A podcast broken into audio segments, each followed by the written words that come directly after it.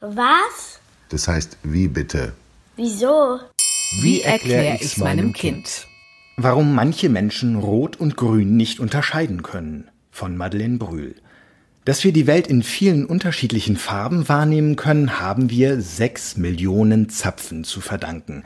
So heißen Sinneszellen, die in unserem Auge auf der Netzhaut sitzen. Sie nehmen rotes, blaues oder grünes Licht wahr und leiten diese Informationen an unser Gehirn weiter. Außerdem sind sie für die Sehschärfe zuständig. Neben den Zapfen gibt es auf der Netzhaut auch noch die sogenannten Stäbchen. Ungefähr 120 Millionen Stück hat jeder Mensch. Sie helfen uns zwischen hell und dunkel zu unterscheiden und reagieren deswegen viel empfindlicher auf helles Licht als die Zapfen. Wie wir die Welt wahrnehmen, ist schon bei unserer Geburt festgelegt, nämlich in unserem Erbgut, auf unseren Chromosomen. Durch Veränderungen kann es passieren, dass Gene nicht mehr richtig funktionieren. So ein Fehler kann zum Beispiel dazu führen, dass die Zapfen andere oder auch gar keine Farbreize aufnehmen können. Man unterscheidet zwischen Farbenblindheit und Farbsehstörungen. Kann jemand überhaupt keine Farben erkennen, spricht man von totaler Farbenblindheit oder auch Achromatopsie. Wegen eines genetischen Fehlers können die Zapfen keine Farbreize weiterleiten und bilden sich im Lauf der Zeit zurück. Diese Erkrankung ist allerdings sehr selten. In Deutschland gibt es nur etwa 3000 Betroffene. Farbenblinde sehen ihre Umgebung nur in Schwarz-Weiß-Kontrasten und sehr unscharf.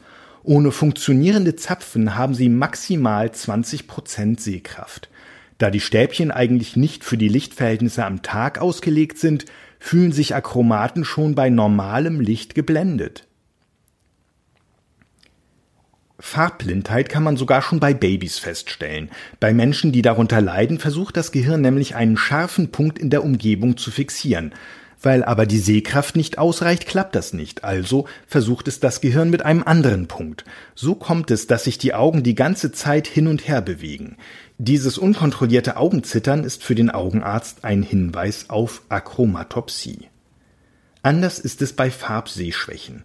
Zwar werden diese Sehfehler ebenfalls vererbt, allerdings kommt es bei den sogenannten Dyschromatopsien nicht zum völligen Ausfall des Farbsinns. Stattdessen nehmen Betroffene Farben anders wahr und haben manchmal Probleme, sie auseinanderzuhalten.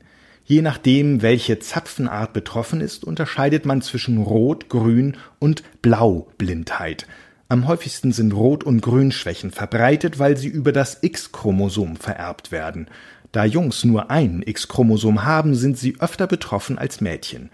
Das ist aber kein Grund zur Sorge. Menschen mit Farbschwäche haben im Durchschnitt genauso viel Sehvermögen wie Menschen ohne.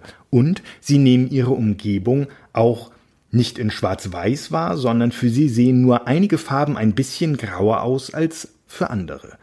Zum Beispiel verwechseln Menschen mit einer Blauschwäche häufig hellblau mit grau, dunkellila mit schwarz oder orange mit rot. Mit einer Rot- oder Grünschwäche können diese beiden Farben nur schlecht unterschieden werden. In Deutschland haben etwa vier Millionen Menschen eine Farbsehschwäche. Ob ein Kind eine Farbsehstörung hat, kann man mit Ishihara-Tafeln herausfinden. Das sind Tafeln mit vielen bunten Punkten, zwischen denen eine Zahl oder ein Buchstabe in einer anderen Farbe versteckt ist. Ausgedacht hat sich das der japanische Augenarzt Shinobu Ishihara. Für Menschen, bei denen die Farbwahrnehmung normal funktioniert, ist es leicht, die Zeichen zu erkennen. Hat aber jemand eine Farbschwäche, sieht er entweder ein falsches oder gar kein Zeichen, sondern einfach nur viele kleine Kreise. Heilbar sind Farbsehschwächen übrigens nicht und Wissenschaftler sehen auch keinen Grund nach einer Heilung zu suchen. Schließlich sieht man die Welt ja nicht schlechter, sondern einfach nur anders.